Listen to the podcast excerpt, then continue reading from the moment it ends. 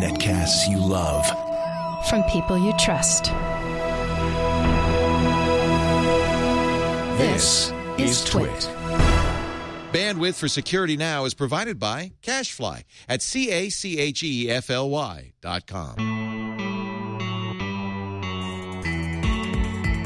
This is Security Now, episode 487 for December 23rd, 2014.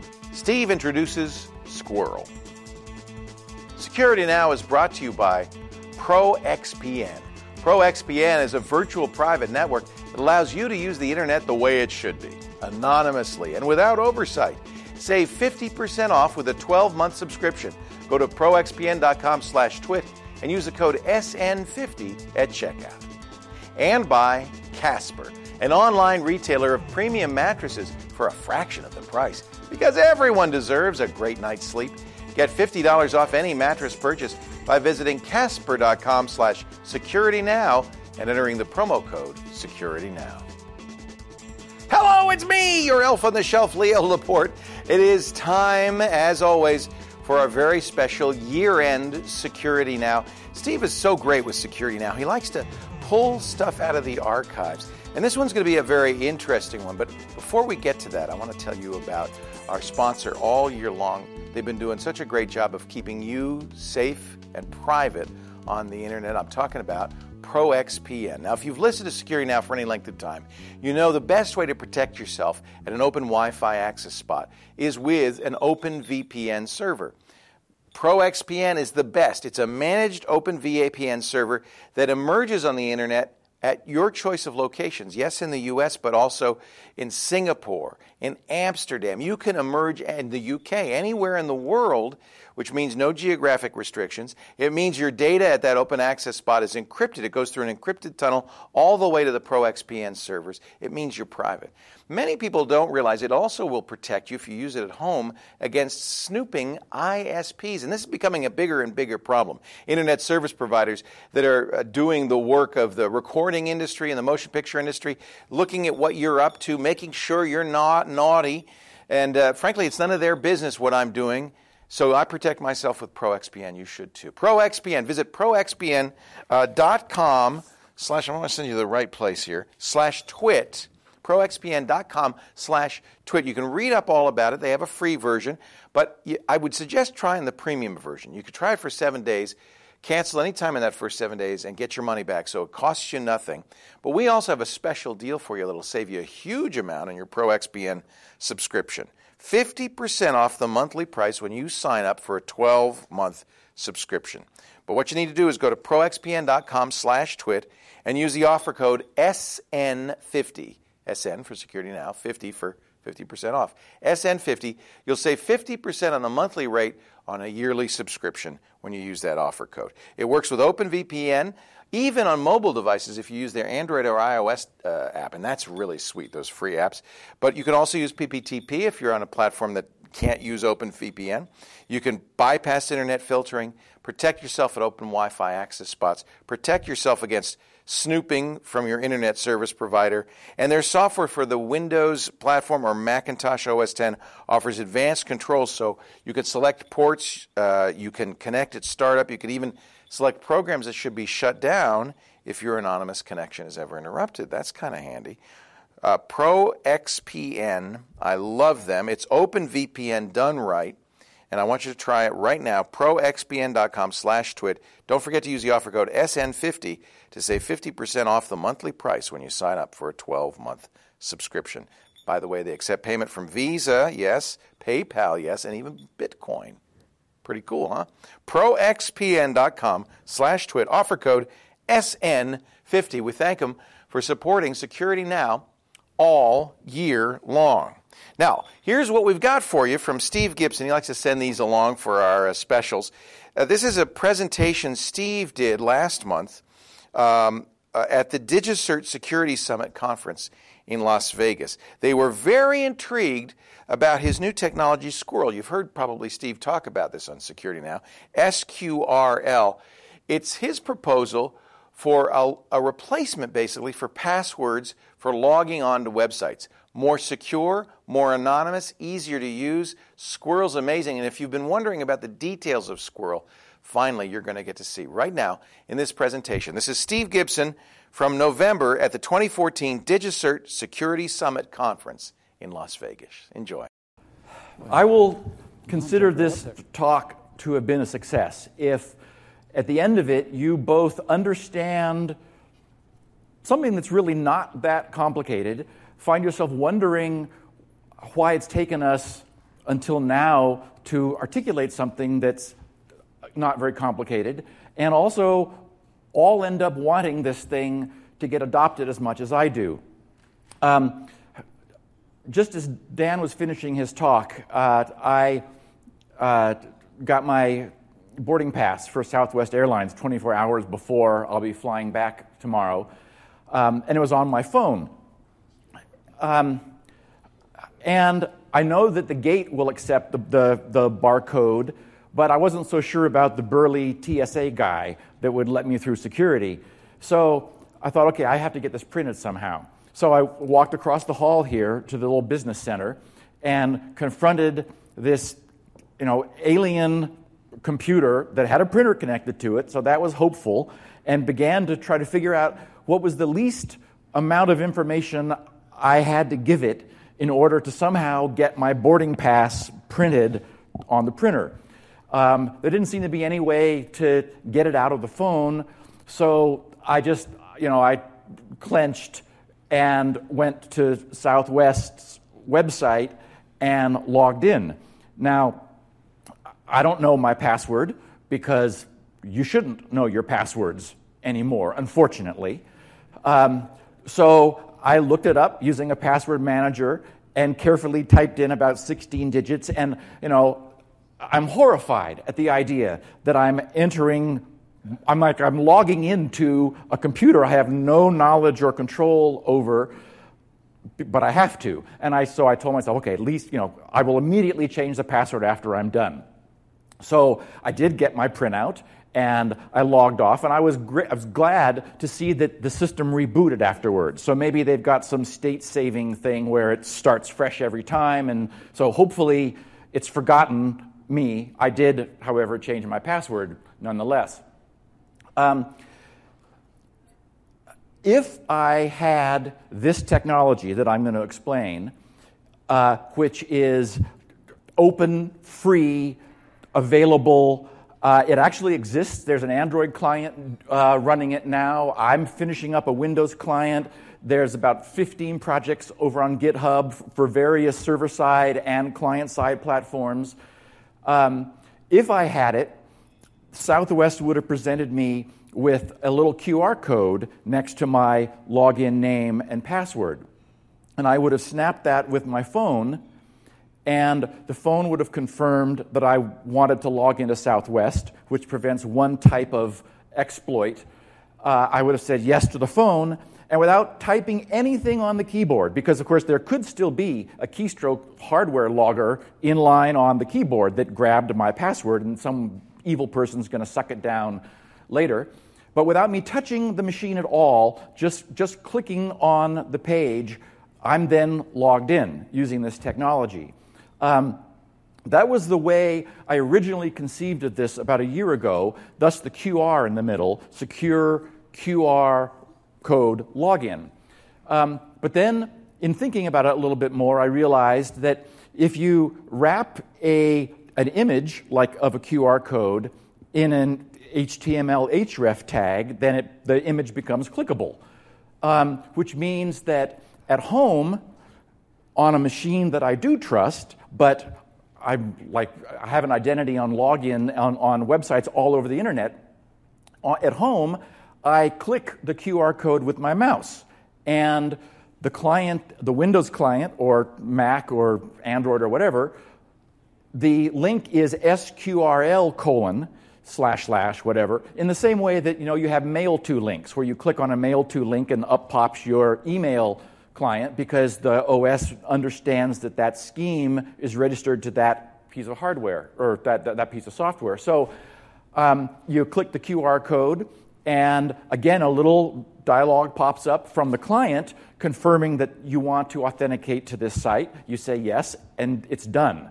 So, so what I'm proposing, what this system is, is a complete replacement of usernames and passwords for authentication. Um, uh, and this is sort of the generic outline of any talk of this sort, so I won't go, I won't go through that.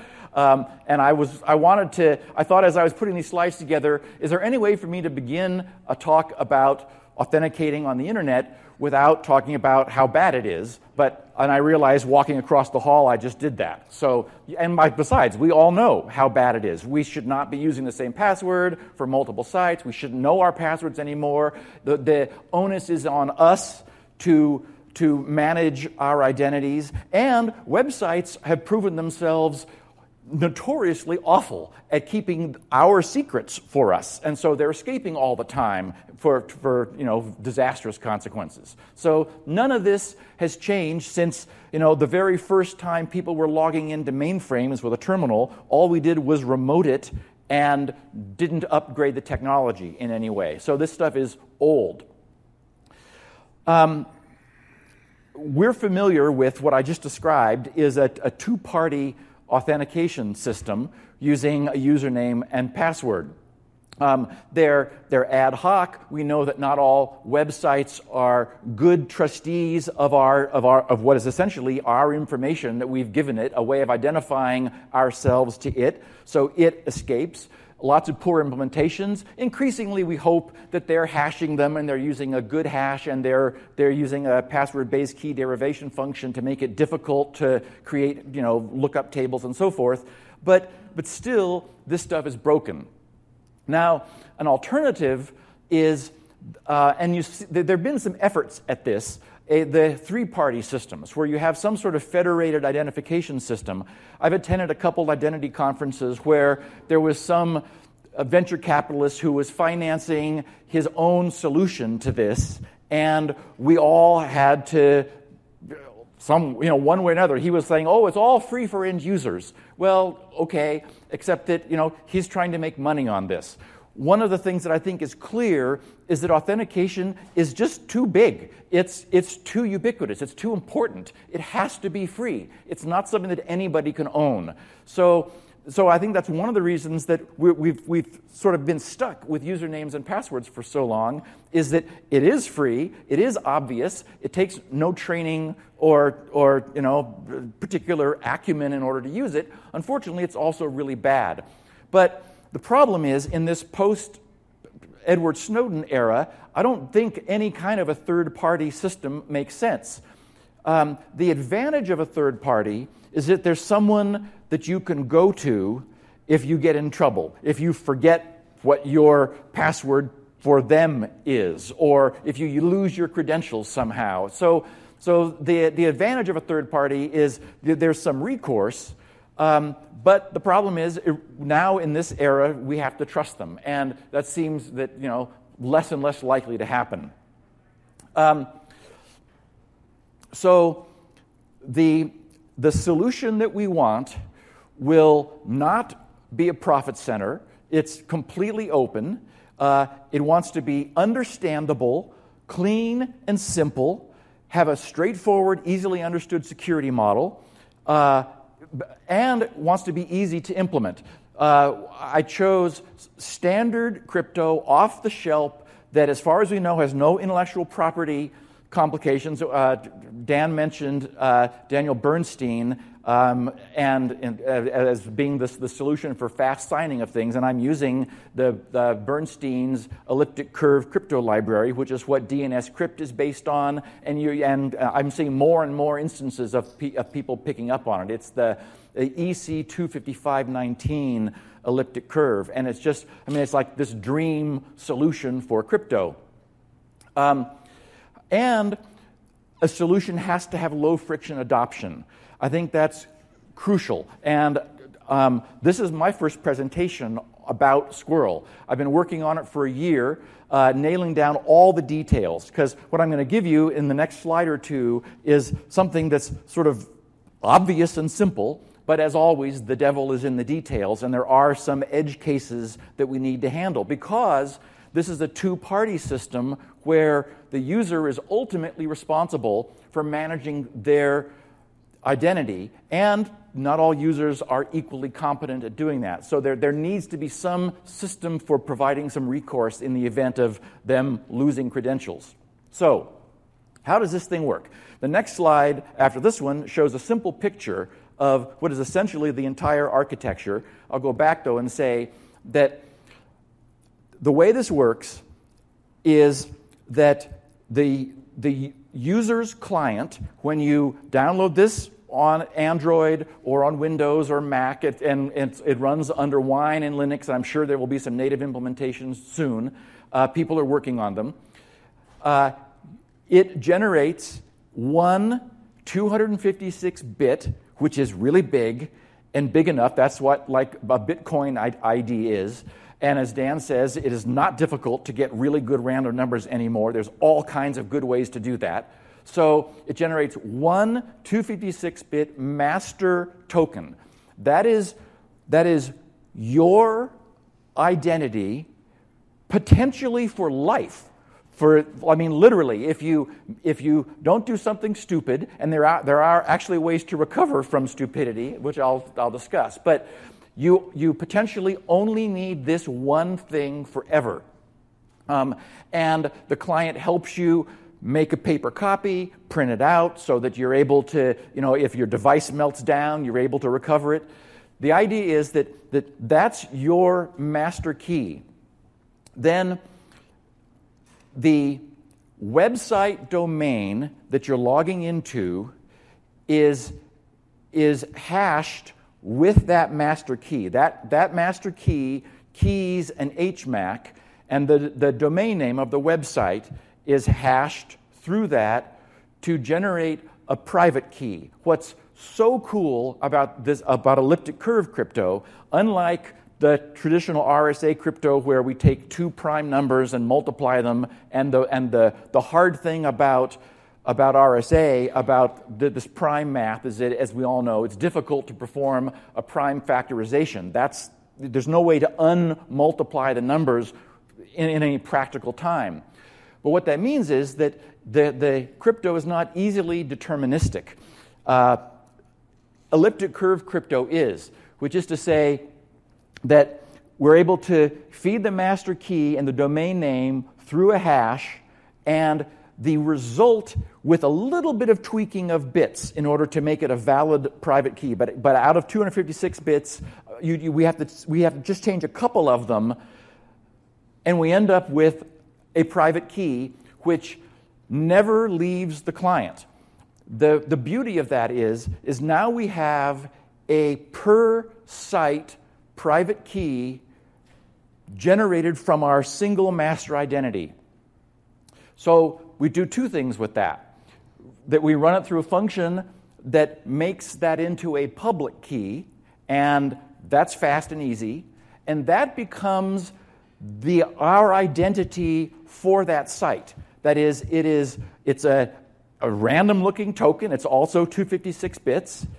Um, and it is, it is both the public key that matches the private key, and that's the way the site knows us. So the system is pseudonymous. Um, unless we associate it with our real world identity, we're completely anonymous to the site. Um, and since every domain name is going to hash to something, to a different private key, and that's going to have a correspondingly different public key, we have a different identity for every site. So we can't be tracked across sites. Then, what happens with this QR code is that this is a so called, in, in crypto terms, a nonce. Every time the Southwest Airlines, in my ideal world, uh, website displays one, it's different. It, it's just a, a different QR code. Encoded in that is some information. There's a, a, a timestamp, the IP that we're connecting from, um, uh, maybe some, some session logon information. Basically, it's, it's free format. There, there's no fixed format for, for this. What we need it to be is unpredictable and, non, and not repeated. And that's easy to do. We, we add some you know, internet time to it and a monotonically increasing counter, and it's never going to generate the same one twice. The point is that every time that the logon page is displayed, a different QR code comes up and our client, whether it's this cross logon model where you snap it with your phone, and so your phone becomes your uh, authenticator, or the same, the same client logon where you click the QR code and a client which is running there picks up the SQRL scheme and, and responds. It simply synthesizes, it knows where you are, because that's in the URL, synthesizes on the fly the private key so you don't need per site storage. It's all generated on the fly. It, it then sends back the public key, which is how the site knows you, and uses the private key to sign that URL, which it also sends back. So what comes back to the server is the, this URL that it just recently sent out into the world onto some random, you know, request for a logon page. It comes back signed cryptographically with a public key. Well, the signature was made with a private key that we know corresponds to the public key. So it gets the public key and verifies that it was signed correctly. So that tells the server that the person that just sent this back with, its, with their public key just signed a unique bunch of gibberish that's, that's never been seen before correctly, which means they have the private key. And then it looks up in its database who, who is associated with this public key, and now you're authenticated. So it's like this works. Um, you know, this, this is a, like it, it, it's a, a simple, tight solution that allows us to have a single identity, not be trackable across the internet.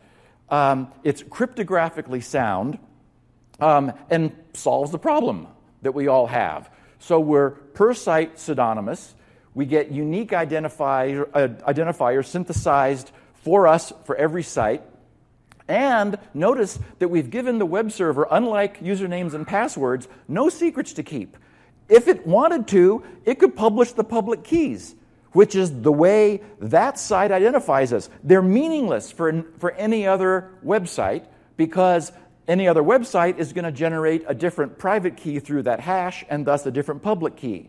So we're not requiring the server to keep any secrets for us. We're just saying, this is who we are for you. And if they, if, if they can't keep it a secret? Well, it doesn't really matter to us because it doesn't do anybody else any good. Wow. I hope you have your propeller cap on for this one. Uh, fascinating stuff.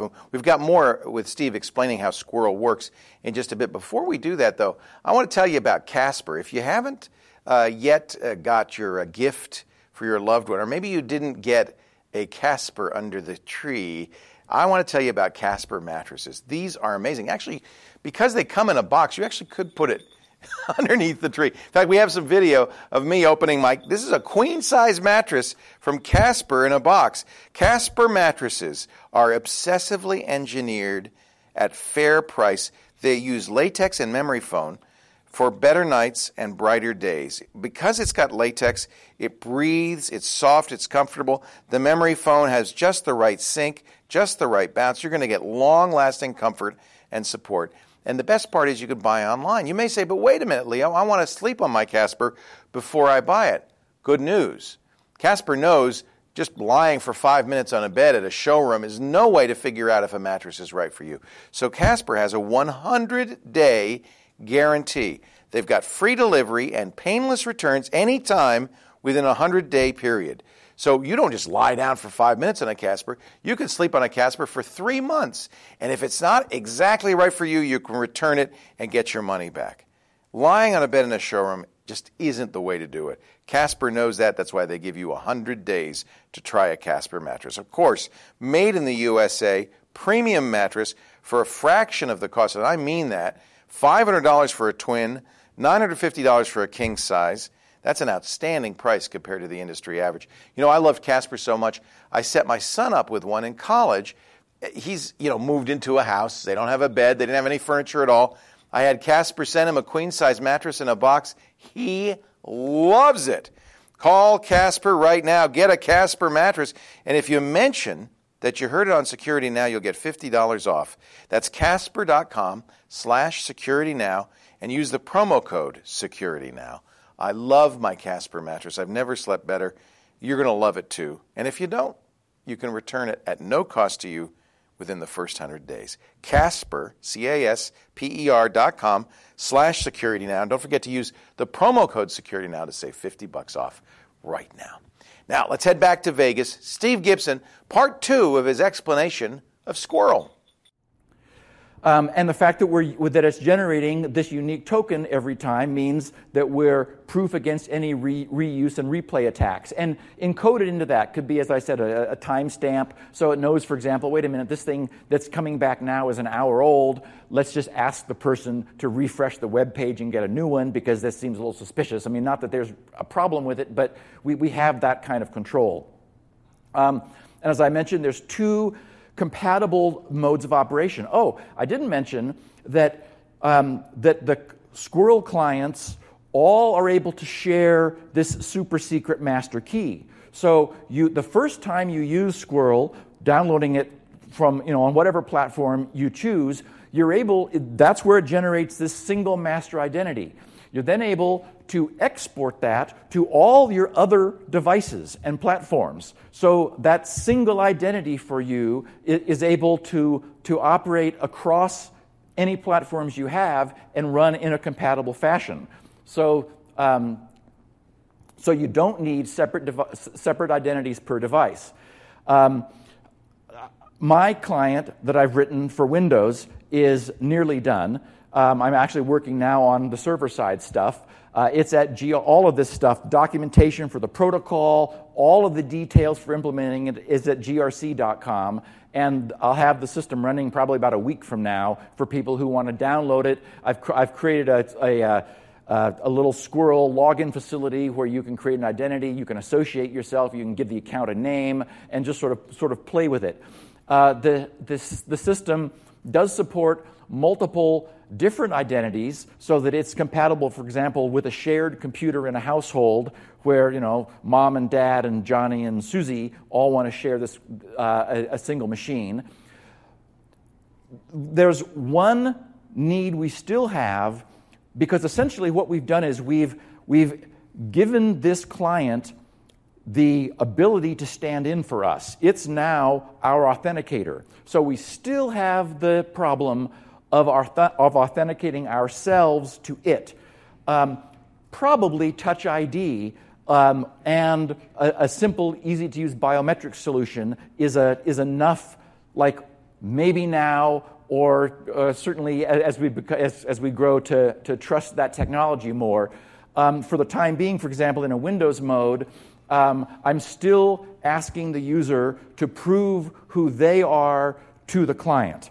Um, and, uh, because we still need to authenticate ourselves to it. So, one password rather than a myriad of passwords, and it can be, you know, whatever you're comfortable using. Uh, I developed some technology uh, which is unique as far as I've seen because it is it makes brute forcing a password much more difficult even than the traditional PBK DF2 technology is, and I'll show that to you in a second.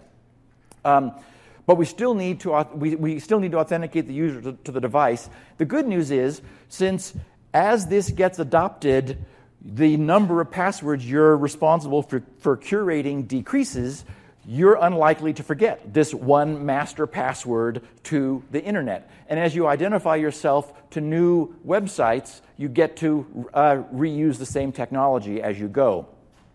So, one of the problems is if we don't have, as I mentioned before, a third party, then the end user has no recourse for their loss of password. As we've discussed this in various online forums for over the last year, you know, I've said, you know, how big a problem is that? And the sense is, well, people want the responsibility of, of ma- managing their own identity on the internet, more, much more than they're willing to trust it to some third party. So, so the solution is to give them some tools to solve the problem of I just changed my master password and I guess I typed it in wrong twice somehow uh, because now I can't get it again. And now my entire identity on the internet is at risk. This is one of the issues here is with something this powerful, with great power comes great responsibility. So now this is managing your global identity potentially. Um, except in situations where you might choose not to have it do so. I mean, it's still up to you. This, the, the nice thing about this also is that because this is, there's no charge for this, no one's making any money, um, it's very low friction for adoption. Um, it is able to live side by side next to traditional login and get used, hopefully, more and more as adoption uh, continues. So, we have this notion of a rescue code which has been added to the simple protocol that I described. Because users are just absolutely incapable of actually generating high entropy content, uh, the system does it for them. It's, it's uh, a 24 digit random number, um, which so it's like a credit card and a half in terms of number size, not unmanageable. Um, it is never stored in the device. It is written down or printed out and stuck away uh, in a back shelf somewhere because you, you absolutely don't need it. Hopefully, you will never need it, ever, ever, never need to use it, but it is your, it is your ultimate get out of jail free number. Um, and it gives us, it ha, it's imbued with two special powers where it, it forgives us for forgetting the password that we do use every day in order to authenticate ourselves to our squirrel client. And it it unlocks something additional called the identity lock that I haven't talked about yet. This was an additional feature that we decided Squirrel needed uh, to, to solve the other problem of okay, this is wonderful. The world knows me now by a unique pseudonymous tokens. Uh, I can't be tracked. Everything's great. But then malware gets into my phone and steals this. That is, how do we deal with the fact that, I mean, the reality of the fact that our computers are still not completely safe places to have these kinds of keys? The way the client works is, the Squirrel clients, is it doesn't, in a, in a static fashion, have access itself to, this ma- to, our, to our master key. That's decrypted using our password. Um, and because that can take a while, after we've authenticated ourselves once, I allow the user to use just the first n number of characters of their password because you just you don't want it to be burdensome, especially if it's your machine in your office at home and no one else has access to it. You know, you, you can relax the security in that setting, and so we're able to make that flexible. Um, no, nevertheless, we need some ultimate solution for what if bad guys get my identity. The identity lock is a, is a very cool protocol, and it's all documented at GRC. It, it's a, a unique application of Diffie-Hellman key agreement that, that works such that after your initial identity is created, there is information that the client carries that is able to create an association with the server, which it's able, it's able to make the association but, but not authenticate it. That is to say, it, it, it's able to provide some, some, some information that if it absolutely became necessary for you to, to prove at sort of at a, at a next level your identity, the client can transiently be given that ability, but it doesn't store it. It's not in it. So it's not there to be stolen. Malware can't get it. And if, if they did get your identity, the worst that could happen is that until you changed your identity, you could be impersonated, but they're not able to change your identity. So you're able essentially to take your identity back if it ever got away from you from bad guys in a secure fashion. And, you know, uh, that actually makes sense to people like me and Dan, and I'm sure a bunch of you who are, who are comfortable with, with public key crypto stuff.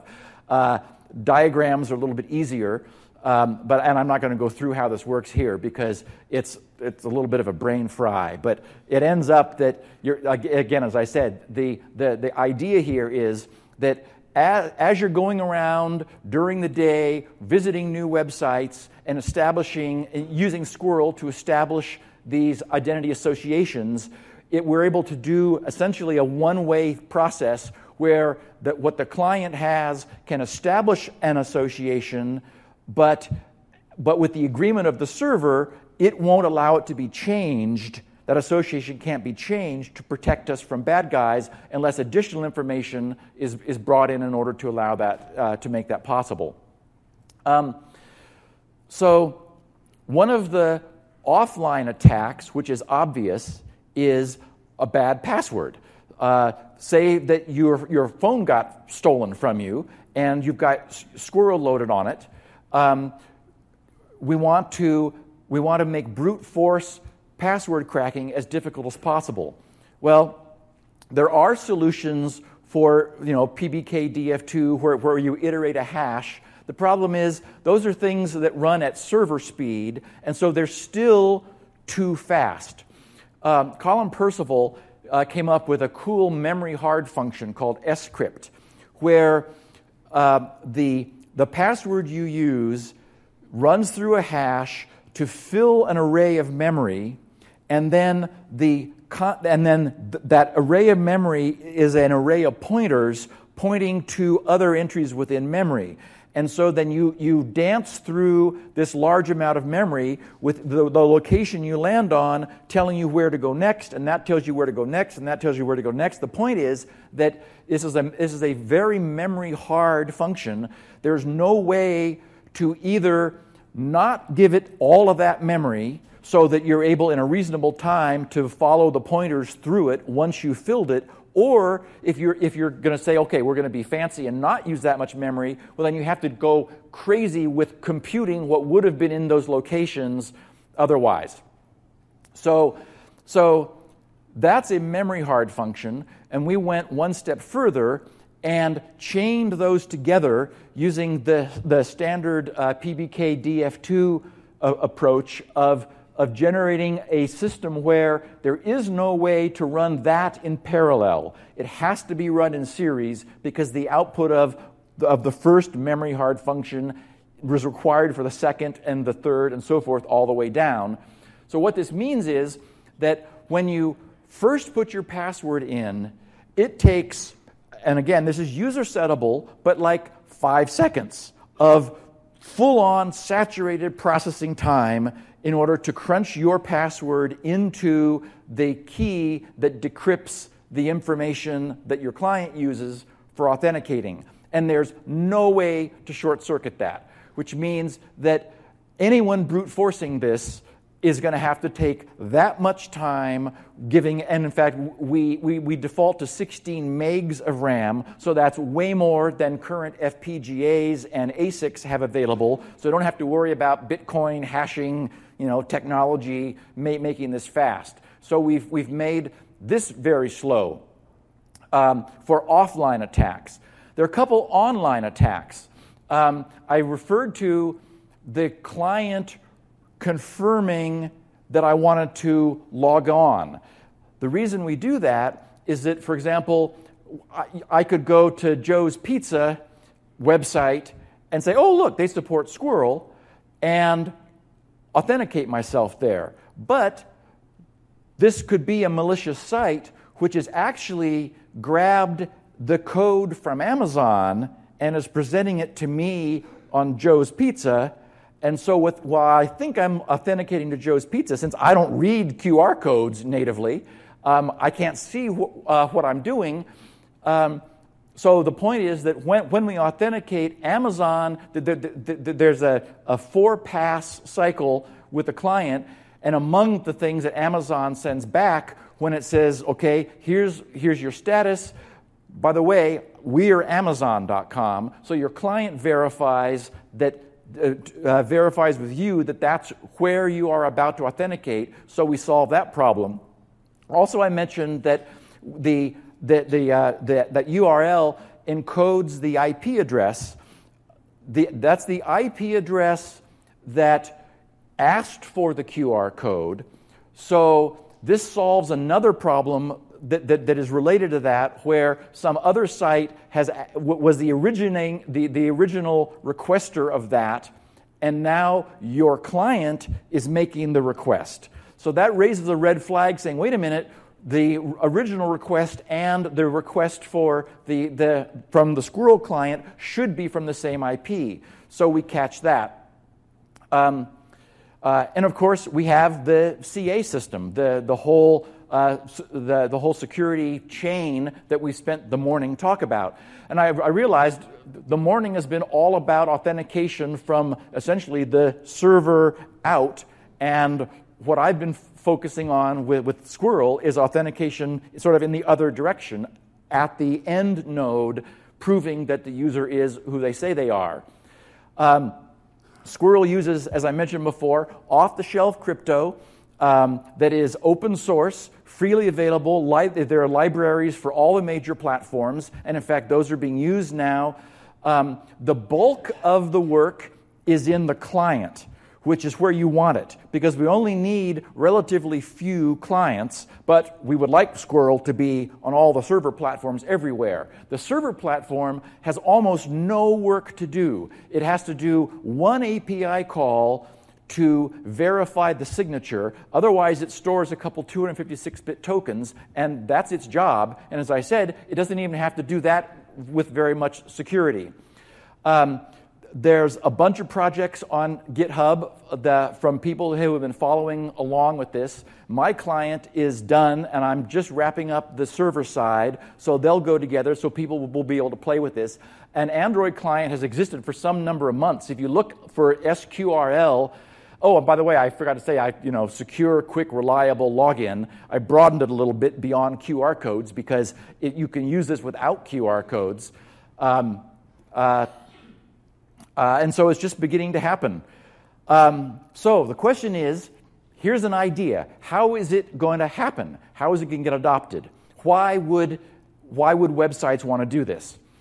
Well, there are certainly a variety of websites in the world. There are sites where there's a very low tolerance to authentication. How, I'm sure all of us, I was about to ask how many, but I'm, I know the answer. All of us have gone to a blog and read someone's blog and thought, oh, I have something to say, and you hit reply, and immediately you're asked to create an account.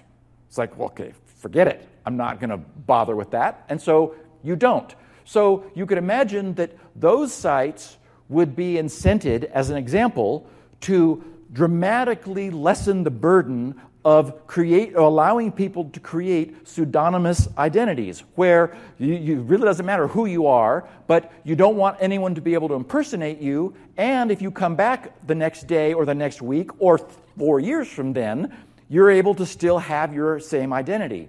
So you can imagine that there would be sites where, where it makes sense for them to do this, especially since it's free and it's open, and there will be libraries that drop in in order to make it happen. Um, and then all users have to do is have one Squirrel client. You just download it once. Uh, if you have multiple devices, you clone your identity in, into those devices, and it's able to identify you.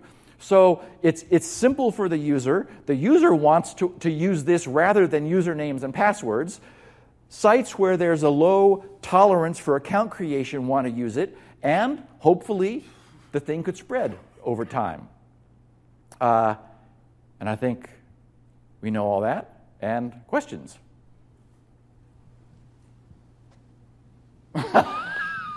Everyone's in a coma from lunch. Hey, Steve. So uh, on the slide where you were talking about this uh, scrypt for the for the local password, where it's kind of an scrypt plumbed into an S- yeah this one. Um, so scrypt being an adaptive hash function already has some tweaked values. Like, what's the advantage of this scheme over just tweaking those values higher? It turns out you can't go high enough. Okay. Um, you, you, if, if you went, it, it just it's still too fast. Even uh, I, I set it up so that it's the least serializable possible. There are some, some parameters that, that are designed to allow it to be run in parallel. That's set to one, so you can only use one core. Um, but even well, oh, I, you know, in a reasonable amount of memory, we would like to be able to run this in an Android platform or a smartphone platform where we don't have gigabytes of RAM. Um, but even so, it's still too fast. And, and, and the other beauty of this, I forgot to mention, is that what we would like to do is say, I want to encrypt my password such that it takes five seconds to decrypt it.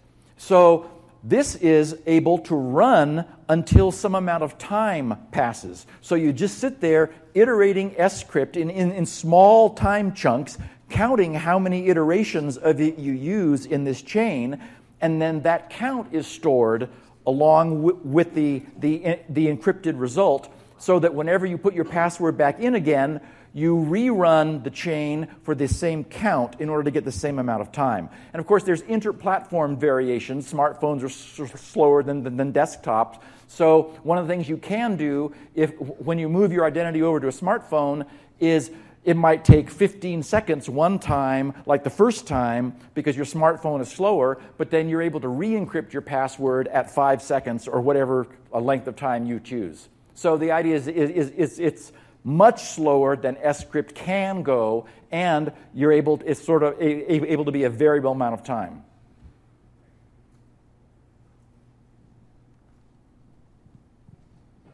Perhaps I missed it, but I, I didn't catch uh, what the operation make public key actually was. Is that an additional hash of the private key? What, what was that? I'm sorry? The, I, the uh, make public key operation? I yeah. was hoping for more details on what that was. Um, I didn't want to go into it in, in like crazy detail. Uh, there is a with elliptic curve crypto. What's one, in fact, this was the original like aha for me was when I realized that that you could specify what the what the private key was with elliptic key crypto instead of having to like go find random prime numbers. Um, it can be deterministic so that the private key can be directly connected f- from the output of that hashing operation. Um, uh, I use libsodium, and th- there's just like some simple APIs. There's one called make public key, and you, you literally you give it any 256-bit value, and it spits out. It tweaks that a little bit for the private key, and then spits out the matching public key. And, the, and then there's another API, sign and so you give it a blob like the URL and the, the private key, and it spits out, in this case, it's a 512 bit signature. So it's, it's, a, it's sort of black box crypto, and it's been well vetted. Dan Bernstein, uh, who's a you know, renowned cryptologist, uh, has beaten it to, to, to death. And if you just Google Ed25519, you'll find all kinds of references. More and more people are, are, are using this uh, solution because it's very fast as well. Yes, hello. Um, just a question on implementation. Yeah. Um, you know, uh, using the example of the Android, is there any issues that could be compromised in a way where, like, how are they authenticating to the client on the phone? Right. Well, um, so that, that, that comes down to sort of where we are today. You, you, you absolutely still need to authenticate to your phone. Uh, thanks to iOS 8, we can now, and apps are now able to use Touch ID on the fly in order to authenticate, if you trust that. Um, in, in Android, you might have biometrics, or you might have to still use a password in order to say, yes, this is me and not my son or a friend or a bad guy who just ran off with my phone. Okay. So, so, th- so it's, it's still, es- essentially, we've, we've pulled the problem of, of authentication in l- so that it's now one that is entirely local. We need to prove who we are to this bit of software that we've given the ability to represent us to the world, but that's a way different problem than giving individual identities to every website on the planet. And then on a, just on a standard PC, I mean, it looks like a name value pair that you pass into the into the string. I mean, as as a user, when I go to a site, example.com, how do I put the challenge in? Like from an Ah, that's all transparent. Um, and uh, in about a week, I'll have a demo up and running. But so all the user sees is probably username and password, because I'm not expecting this to supplant traditional login, probably ever. But uh, the, the, the hope is that sites will see an advantage for making this thing available because they have much lower burden of, of, of you know, themselves maintaining the protection of their customer's identity. And so you'll see username and password and this little QR code off to the side, which, if this succeeds and, and becomes prevalent, people will recognize as, oh, I can use Squirrel. And so you scan it with your phone or you just click on it with the mouse. So the user sees none of this, this uh, uh, URL uh, gobbledygook randomness. It's all behind the page. And I, I mean, when you see it happen, it's sort of like, wait a minute, that's secure? Some, that, that, that's it? That's all there is? Dan? So, so we've got a scheme that's registered. Yep. Go to the page. So you go to badguy.com, and it gives you a Squirrel URL for Amazon.com. Yeah. So, just I'm just speaking through the protocol and thinking if I'm understanding what happens here, why this shouldn't work. So that goes to the app. The app does it alert the user, Yes. and the app says The, the, the, app can, the app communicates with the server. Well, it's going to communicate with Amazon, but the Right. user never logged into Amazon. The It- it user like- was at badguy.com. Um, it, well, it communicates with Amazon. Otherwise, you don't authenticate with Amazon. Okay. So, so, the, so you go to badguy.com, and, they've, and, and he's giving you an Amazon.com URL. So the client connects to the Amazon server, and it identifies itself as Amazon in the protocol, Okay. saying, "Hi there, uh, you're about to authenticate to Amazon. Is that what you want?" And so the, the user says, "Whoa, wait a minute! No, I'm over at badguy.com. I'm not. I don't want to authenticate to Amazon." And so we we catch that that Okay. spoof in that way. Okay.